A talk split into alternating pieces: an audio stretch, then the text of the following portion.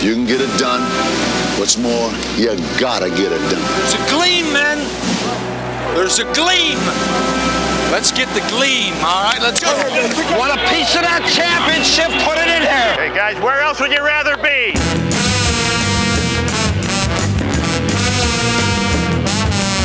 This is hour two of Big Dog Sports Talk with Rick Watson on the WRAD Talk Network. The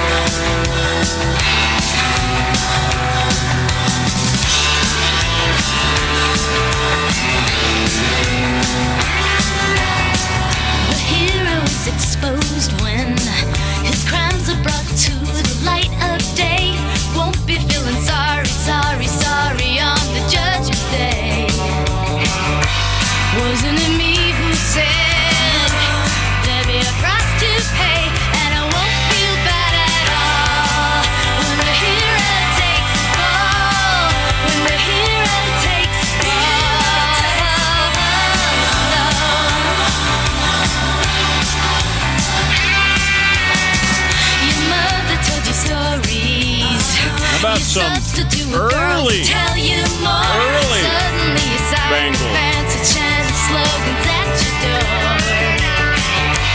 They're seeing through you now. I saw it all before, and I won't feel bad at all when the hero takes the fall. 639 4900 744 2990. Here's the best part right here. Good song. Good song.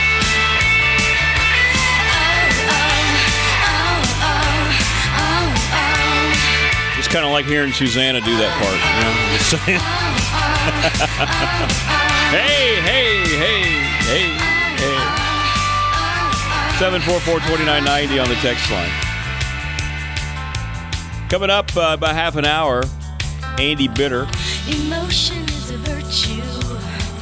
Georgia Amoore from Tech Women's Basketball at 8.05, and then Dwight Vick. So, good stuff. We have covered last night's uh, men's loss for Tech in great depth. We heard from Mike Young, so there's a lot of uh, disappointment. Got to circle the wagon. Sometimes the best thing to do is get out on the road, cut out all the noise, circle the wagons. That's what it's. it's I know it's a cliche. Heck, I just said it twice in the same uh, sentence, but it's true. Radford did it when they lost to USC Upstate at home. Similar type of loss that Tech had last night. Lots of shrugging, lots of I don't know what just happened. They went out on the road.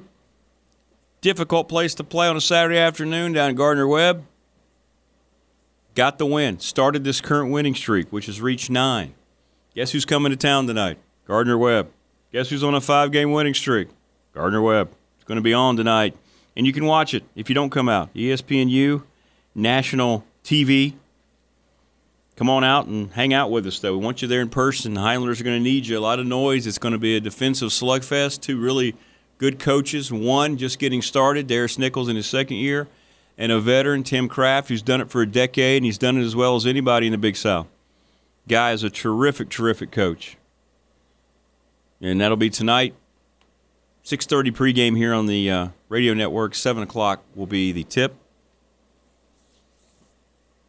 So come hang out with us at the Dedmon Center tonight. And then we'll leave, actually, I'm really leaving right after the show tomorrow to head to Charleston with the team, play Charleston Southern at the dreaded 5:30 time slot on Saturday. God forbid they play earlier in the day, like most Saturdays, like at two, so you can get home sooner. Nah, we'll just play at 5:30. Make the team from Virginia get back at about 2 a.m. It's fine. It's fine. It'll be fine. uh, good story, by the way. Tech got a commitment we haven't talked about. I'm going to bring this up with Andy Bitter, too. Uh, you saw the VMI linebacker who committed to Virginia Tech. And it's interesting.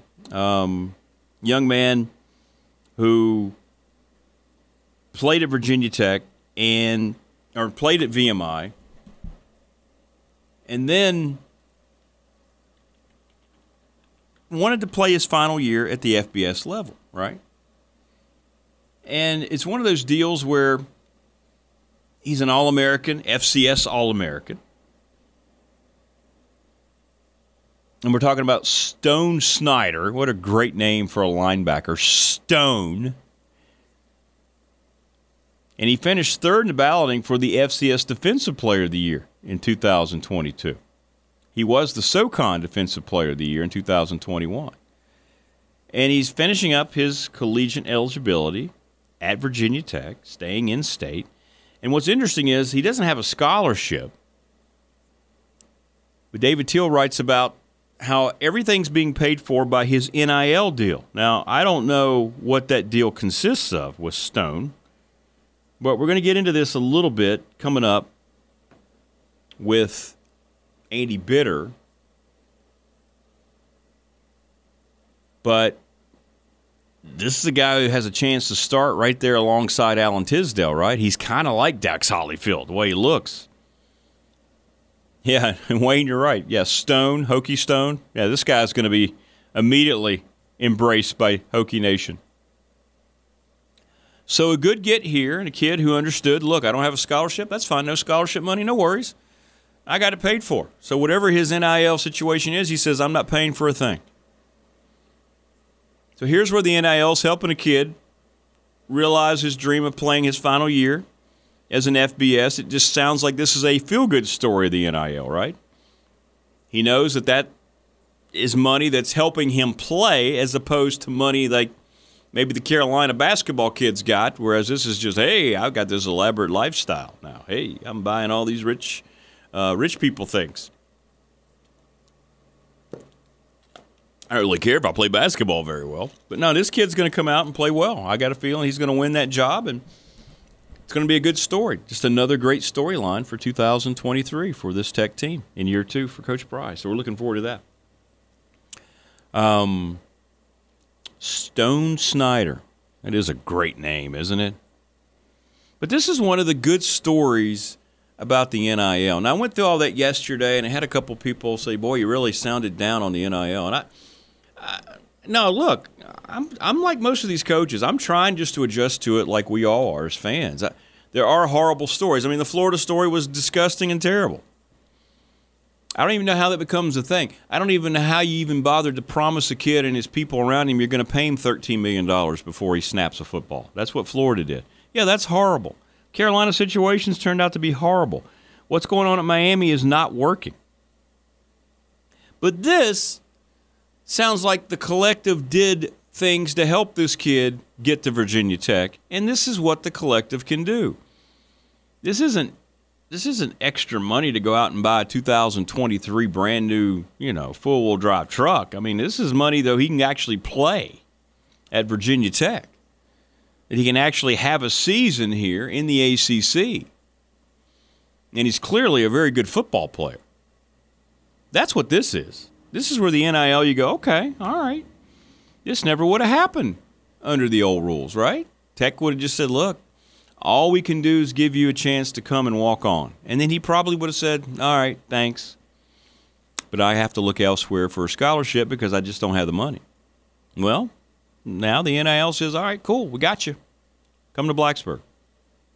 And this is where it can work hand in hand to help your program and to help your coaching staff.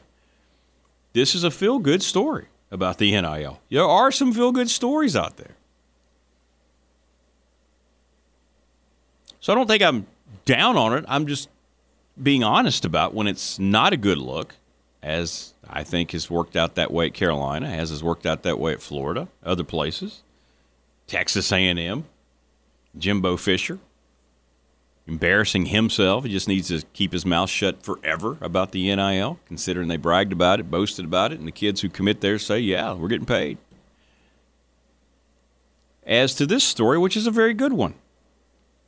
And come on, if the kids at VMI, knowing what the uh, rat line goes through there and what that means to go through and be a student athlete there, this kid's going to come in and work hard from day one. This is a good get. Really good get. And just feels like the kind of player Brent Pry wants in his program, right? This just seems like a Virginia Tech player. I think he's going to be really good for them. I think it's a really good a good get kind of flew under the radar. It was late, but he's got that size. He's 6'3", 240. You know, can he be a guy that can cover from that linebacker position if you needed to? We'll see. But this is a good, solid commitment for Tech out of the portal. Not coming from another Power Five. You know what? So what? If you're an All American at your previous level, I don't care if it's FCS. There's some very good players in the FCS. There are FCS players littering NFL rosters. You know what? You're a good football player. You're a sound football player, and you had to work really hard. So I've gotten five texts, people saying how glad they heard Hero takes a fall. Thank you. That's kind of cool. Yeah, that's an early Bangles tune. Hero takes a fall. That's if you look up the video, which is where I played it from. That's when Susanna had short hair. They all had really short hair. They started out as the Bangs, by the way. They wanted to be the Bangs, B A N G S. There was another band that was using that. Can't remember if the other band was called that or if they had that as part of their name, but then their management said, well, we'll just change it. We'll add the LES and you'll be the Bangles. Okay. Susanna Hoffs just turned, I think, 64, and you sit there and you go, really? Is that humanly possible? She looks, she looks great. By the way, my gal, Salma Hayek, in the new Magic Mike movie, you've probably already seen the uh, the trailers for it. And I've already gotten a couple text messages. All right, now here you go. Your gal Salma, you're gonna go watch Magic Mike.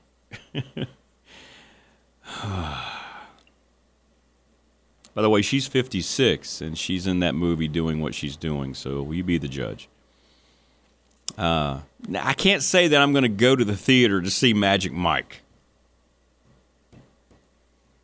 But that is probably one I'll watch. I want to see her in that movie. Sure, sure. I mean, she said, "Look, we've got some risque scenes here." You know, I get it. She wanted to make sure I wasn't going to take it personally. um, I understand it's part of being the actor. I mean, I'm sure the movie's not going to be great. Let's just say, let's just be honest. It's it's not going to be great. Channing Tatum, pretty good looking dude. I get it. But she wanted to take the role, so I'm cool with it. I support her professional her professional requests. But I can't see myself going say, "Hey, let's go see Magic Mike Last Dance." But if I'm watching it at home, then I can fast forward it to her parts. You know, because I don't really the storyline can't be something that's very interesting, right? But I do appreciate your concern, and I do appreciate the good comments about uh, Hero Takes a Fall. By the way, um, Andy Bitter's going to join us. We'll talk about Stone and other developments. I got to ask him what's going on at Miami, too. I want to get his take there. Something smells in Coral Gables, and it's not just the coastline, seaweed. I mean, we fired Josh Gattis. Then you lose your defensive coordinator. Mario Cristobal, eh. It's not an NIL issue. I don't know. Don't know what's going on there. Wish I knew. I wish I knew. But I want to get his take on that. You know what? Since everybody's complimenting it, let's let the Bangles take us out, huh? Here we go. All right, we'll take a break. We'll come back. Stay with us. More coming up. Georgia Amoore leading off hour two. yes, I'd be seeing Magic Mike with 65 women in the uh, theater. That's true. The White Vic as well at 8:35. We'll be back. Stay with us. Still go away.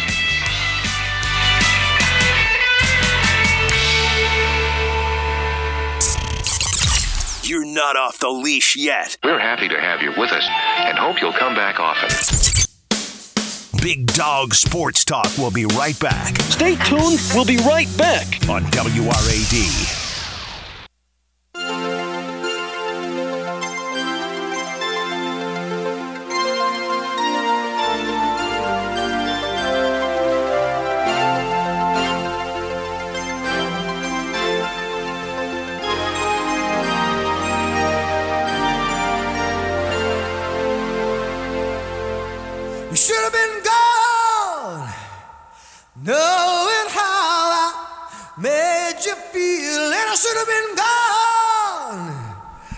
25 minutes past the hour here on this. Thursday. Forgot the day there for a second. I'm all confused. TV comes in, changes our game days at Radford. I keep thinking it's Wednesday. We play on Wednesday, for goodness sakes. Won't be playing on Wednesday the next two weeks, though. We got uh, tonight national TV, next week national TV with UNC Asheville. Come out and support the Highlanders tonight. They're going to need you. Come on. Come see us. Hang out with us. We need you to help pull them through. Going to be a tough, tough, tough game. Gardner Webb's won five in a row. Best defensive team in the league, numbers wise. And a coach who has not had any problem winning in the Dedmon Center. Gardner Webb's won four straight in Radford, four in a row. And it'll be it'll be a tough, tough ball game tonight, all the way around. If you don't make it out, you can listen to us on the radio. Watch us on ESPN Plus. That's what I always try to say. I mean, if you want to listen to the broadcast with guys who know what's going on with the two teams, as opposed to the TV guys who are asking very silly questions about your team, even though they were just here a few weeks ago.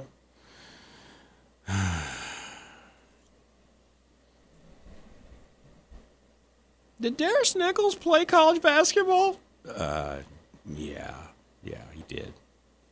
Yes, that was a serious question that I got. That's what you get. This is what you deal with behind the scenes with TV people. anyway, Andy Bitter's coming up in about eight minutes. Georgia Amoore, the Australian import, having a terrific year. And I'm telling you, how much fun. That was a high octane game for the women. Big Monday down in Raleigh, beating NC State. We'll talk to her about that. And I want to get inside what it feels like when she and other shooters are in that zone. I think that is that place where she's just letting it leave her hand and she knows it's going in, right? I mean, she was going to hit threes. It didn't matter where she was on the floor. And you had Liz doing the things inside, and you had Georgia out there. They're such a good shooting team to watch, man. They're fun to watch. When they're clicking, that is a dangerous, dangerous team. And we'll get the state on that team from a player's perspective as they head through now this difficult portion of the schedule here in February. It's ranked team after ranked team. The next one coming up against Florida State.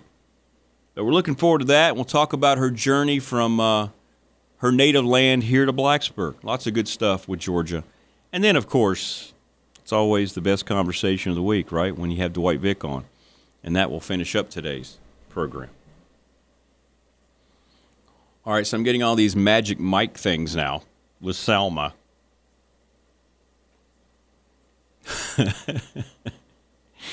Andy says, "You think maybe uh, Salma's been suppressing her disappointment in your relationship uh, together because now she's doing this movie with this uh, really good-looking dude, and he's half naked? Well, maybe so, maybe so, Andy. But I figure I have to make I have to make these sacrifices just so you know I can keep her around, right? I, I understand. I mean, I ain't no Channing Tatum. This is true." uh, love our audience. I really do.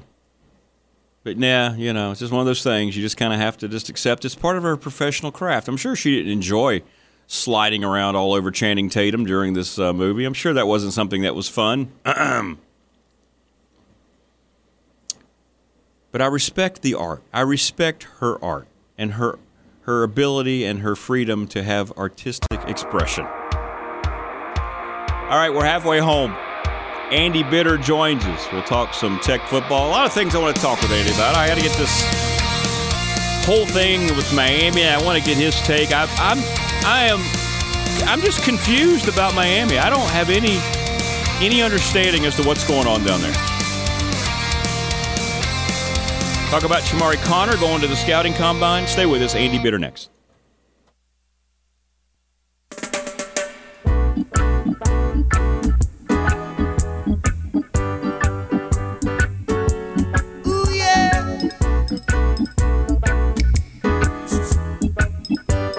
Hello, this is Todd Grantham, defensive coordinator of the Florida Gators. You're listening to Big Dog Sports Talk with Rick Watson.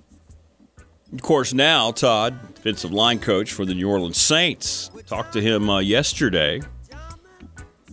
He's going to come back on the show. He's got to go through NFL protocol now, so he's going to let me know when that happens. But looking forward uh, on getting caught up with the former Pulaski County High School star and, of course, Virginia Tech Hokies. Had a great career as a defensive coach because he is an outstanding defensive coach. All right, coming up, top of the hour, Georgia Amoore from Tech Women's Basketball. Dwight Vick joining us now on the program. He covers Virginia Tech football for The Athletic. He is the outstanding Virginia Sports Writer of the Year, Andy Bitter. How you doing, AB?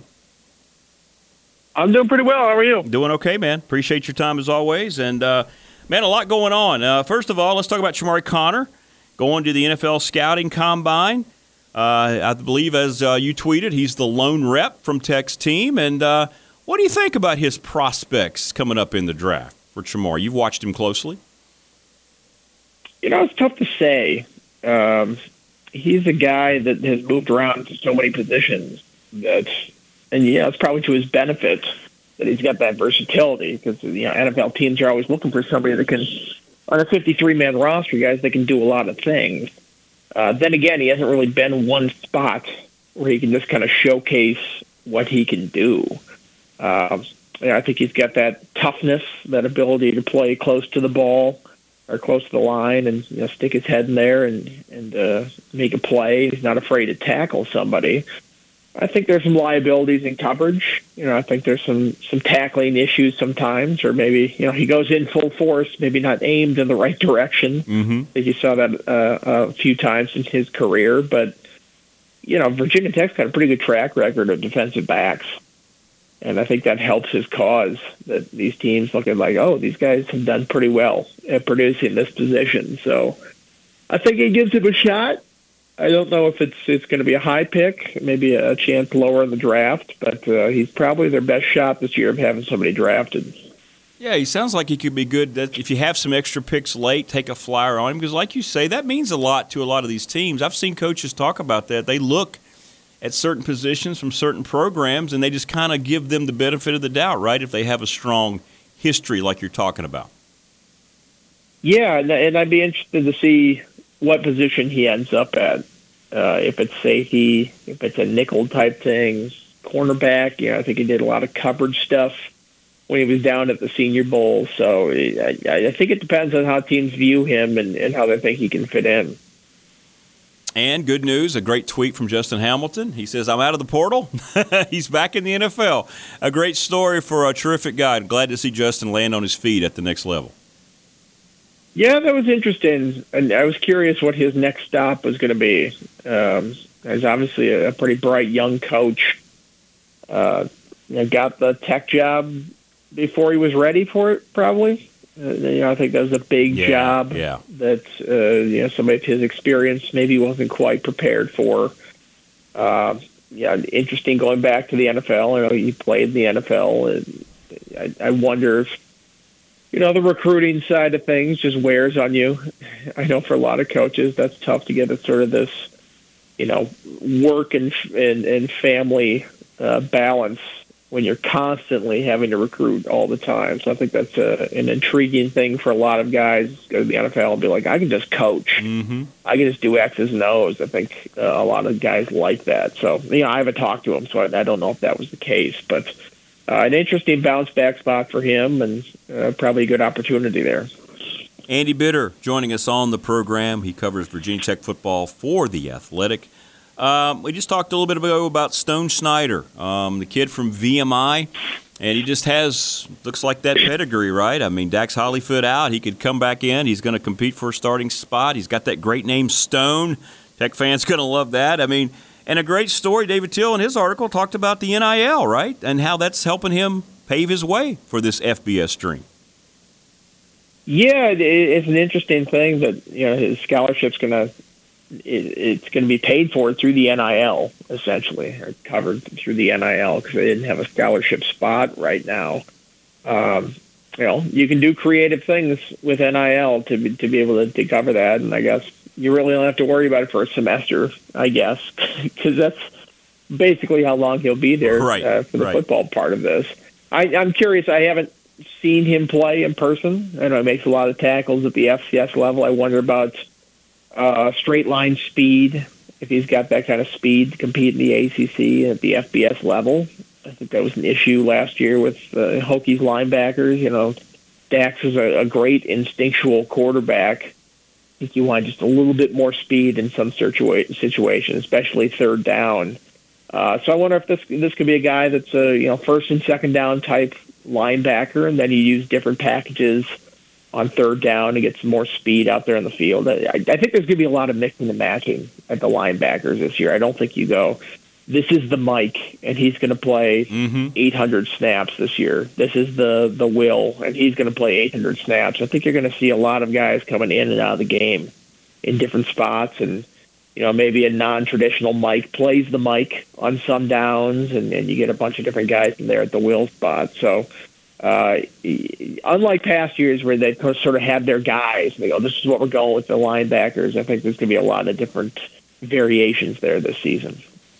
And these are the types of additions that we're going to see, right? People have been kind of waiting and waiting, but you talked about it last week. I mean, we're heading into the spring now. There might not be a lot of opportunities like this going forward until maybe after spring ball, right? I mean, fans are going to have to be patient as coaches will. They're doing their due diligence right now in the portal, but you know, this isn't going to be like all of a sudden you're going to see four or five guys come through this portal anymore. Yeah, at this point, especially with the the roster limits that they have. Uh, you know, I talked to Pry last week, and he said there are 92 scholarships, so they're seven over the limit. Uh, now there there are various methods that he has as a you know it's called the first time coach head coach rule, which in essence gives you 18 months uh, from when you're hired to remove guys from the roster. So so Pry has up until August 1st that he can just remove guys from the roster. They'd stay on scholarship. They just wouldn't be playing football at Virginia Tech anymore. So you know that is a tool in his arsenal that, that he can he can go to and he can trim the roster if they need to see fit. But you don't want to do that. You'd prefer guys to go into the roster organically or naturally there, and uh, at a certain point, there's just a limit of, how much you can trim this roster of guys and add anybody else. So I'd be curious. I think if an offensive lineman becomes available, that's good, that could fit, that could play. I think they would go after that, or a defensive end that's a really impact guy. Uh, I think Pry's a little more skeptical that a defensive end of that caliber would become available. More hopeful an offensive lineman does. Uh, Apparently, in his studies of it, offensive linemen become available a little bit later in the process sometimes. But I, I wouldn't expect too many more major additions to this roster. He is Andy Bitter joining us on the program. Of course, the Virginia Sports Writer of the Year, covering uh, Virginia Tech football for The Athletic. Uh, I had a question from Dan here. Rick, can you ask Andy? Uh, he read your piece in The Athletic, talking to Coach Pry. He said, Andy, can you give a grade in terms of Tech's depth going into this spring as opposed to last spring? What would be your letter grade after talking to Coach Pry and breaking down the roster? Well, I think last year it was a, a D at best. Yes. and I think we saw that during the season. This year, you know, having not seen it on the field yet, I, I would say it's improved. So I don't want to say it's, it's too great relative to what it was last year. I'd say C plus until I can see some of these guys on the field. I, I think you look at offensive line, still not a deep group. Defensive end, still not a deep group. Um, you know, even you know, I I know they feel good at cornerback with those starters, but it gets young very quickly once you get past that group. Uh, safety, sort of the same way. Uh, so, so I, you know, I, I just think there are more options on offense. Uh, you know, you, you might have a more viable second quarterback depending on who wins that competition. You have more running backs uh, if they manage to stay healthy this year than you did. You certainly have more receivers than you had last year. So uh, they they've improved in certain spots, and I think just you know, having played in the system a little bit longer, maybe they trust more guys that were around last year than maybe they did in that first season. So. Uh, I, I think that was the big takeaway I had with him is that he feels better about the, the, the roster across the board than he did at this point last year. E- even if there might not be stars at those Mhm. positions, just the depth does make him feel better. No, I think that's very fair. Like you said, you haven't seen them for yourself. You know, I mean, I know how much you love the spring practices. So once you do that, though, you'll be able to kind of get a better feel for it. So it's kind of early in the process, but I think that's a good start. C plus, that's not a bad start in year two for this It, team. it's an early grade. I, I was probably an easy grader when I was teaching that class over at Tech. So, uh, but I, I'll be a little bit more cautious uh, when I'm doing this in the preliminary stages. All right, I want to ask you for my own personal education here because we've talked about it a lot, and I don't know what's going on in Miami. Um, they fired Josh Gattis, who the year before was the National Assistant Coach of the Year, wins the Broyles Award. They get rid of it, or the defensive coordinator leaves them, and I understand it's you know it's a step up where he went, obviously for Nick Saban. But hey, bottom line, former Broyles Award winner as well. Um, uh, you're you follow it closely. You talk to people around it. What what's go? Why, why can't Miami find what it needs to be successful again? It's just a drama filled program. And there's you know, there's so much money now flowing around that program. Uh, and so many it seems like there's so many former people involved in that program that feel like they have to get their hands on that thing that it, it just messes things up. I mean, how many people have to be at the controls of something be- before it gets screwed up? And with there's so much heightened scrutiny uh, you know, I think there's no no former player uh, group that helps its program less than Miami, with the meddling and the complaining about everything. Oh, we used to be the U. This is how it used to be. It's like, all right, well, it's not 20 years ago. It's not 25 years ago. Uh, I think Virginia Tech could probably learn a lesson from a little bit of that. That you need to move on from uh, some of the stuff the way it was. Like, well, football changes. You can't quite be the, the same way all the time and expect success. But, uh, you know, they expect instant success down there. When it doesn't happen, you know, heads have got to roll or, or they've got to make changes and drastic stuff where sometimes maybe you sort of, sort of, sort of need to see things through. And they never seem to have that patience to see things through. And, I don't know. It, it, it's tough to, to figure out exactly what is specifically wrong. I think that's a, a big thing is that you know, something doesn't happen. They go, well, got to change. Manny Diaz, he's out. He's out. We're bringing in Cristobal. And mm-hmm. you look at Cristobal's track record. You go, what exactly was so great about him at Oregon? I know he's a Miami guy through and through, and he knows the U, and he played down there. But I don't know. Was he that great with the teams he had in Oregon when he was there? And uh, so I don't know. I, I I just have questions about that whole operation, and uh, you know if there's alignment within the administration and, and things all pulling in the same direction. And when that's not the case, you you have trouble, and you have this sort of turmoil and the turnover of the coaching staff, and everybody's going to talk themselves into that talented roster in the summer.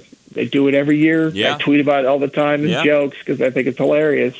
uh, and then they'll go they'll go six and six again, and we'll be like, "What is wrong with Miami?" Like, it's not that that focused or that great of a program. Yeah, and plus with the new AD that came in, who's got the football experience. I mean, nobody goes to the games. Players complaining about the fan base. I mean, it's just, it's just that one to me. I know there's been a lot of programs that have struggled coming back, and you know, Nebraska being one as well. But boy, that one just seems to stand out to me as one. Like you said, so much money. And I think that's a terrific point you make. So many high-profile alums, NFL guys, Hall of Famers that hang around, but really do nothing about the program, but talk about when they played there. Right? That's basically all they do.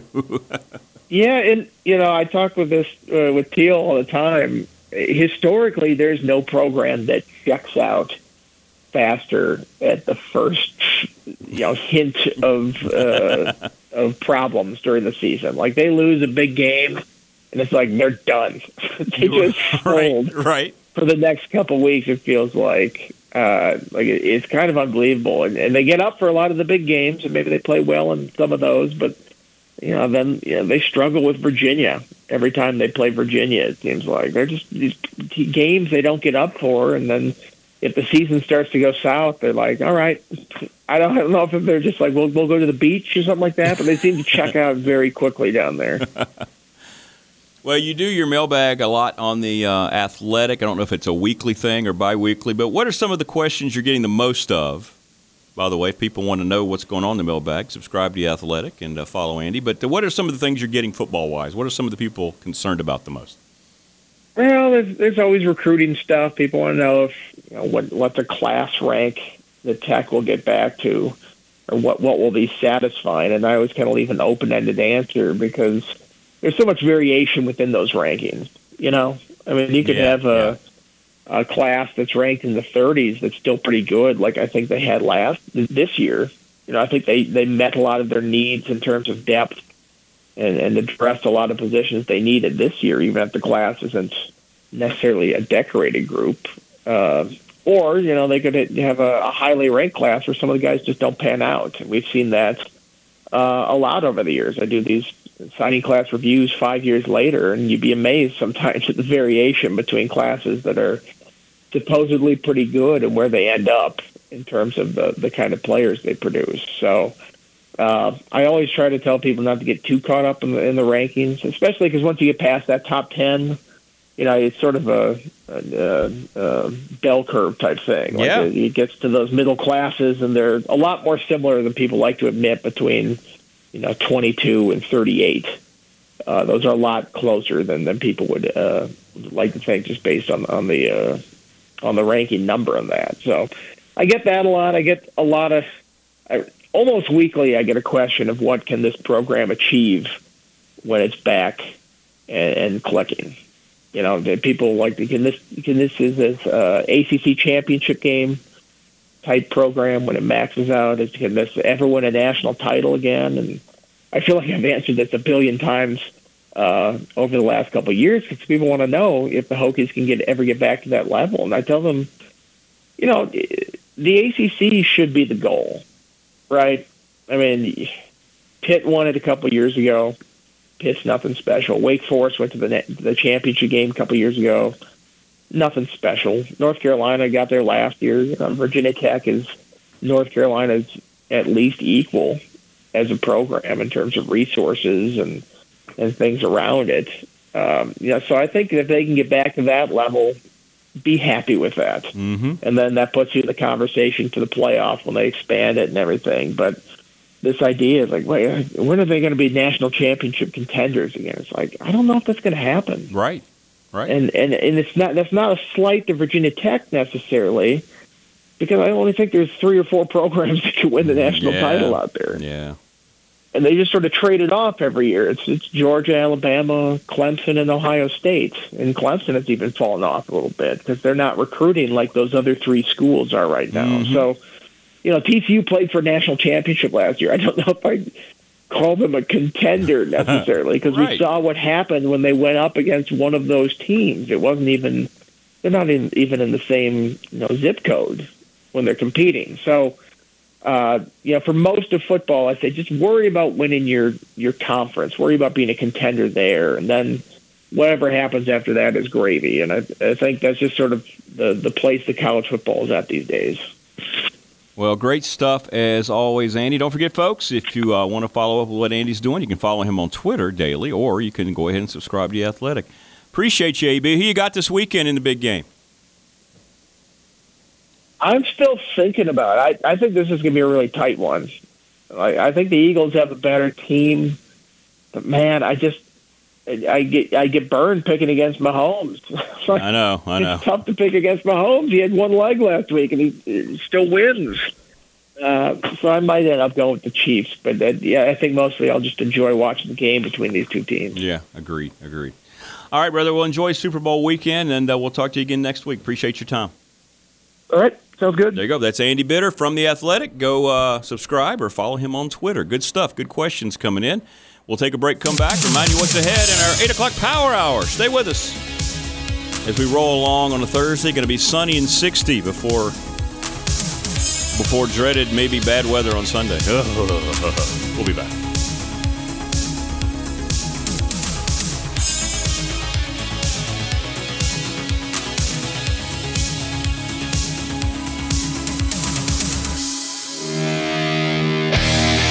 The big dog for a walk. Oh, just the people I'd want walking around all liquored up. Listen to Big Dog Sports Talk anywhere with the TuneIn app. More BDSD next on WRAD.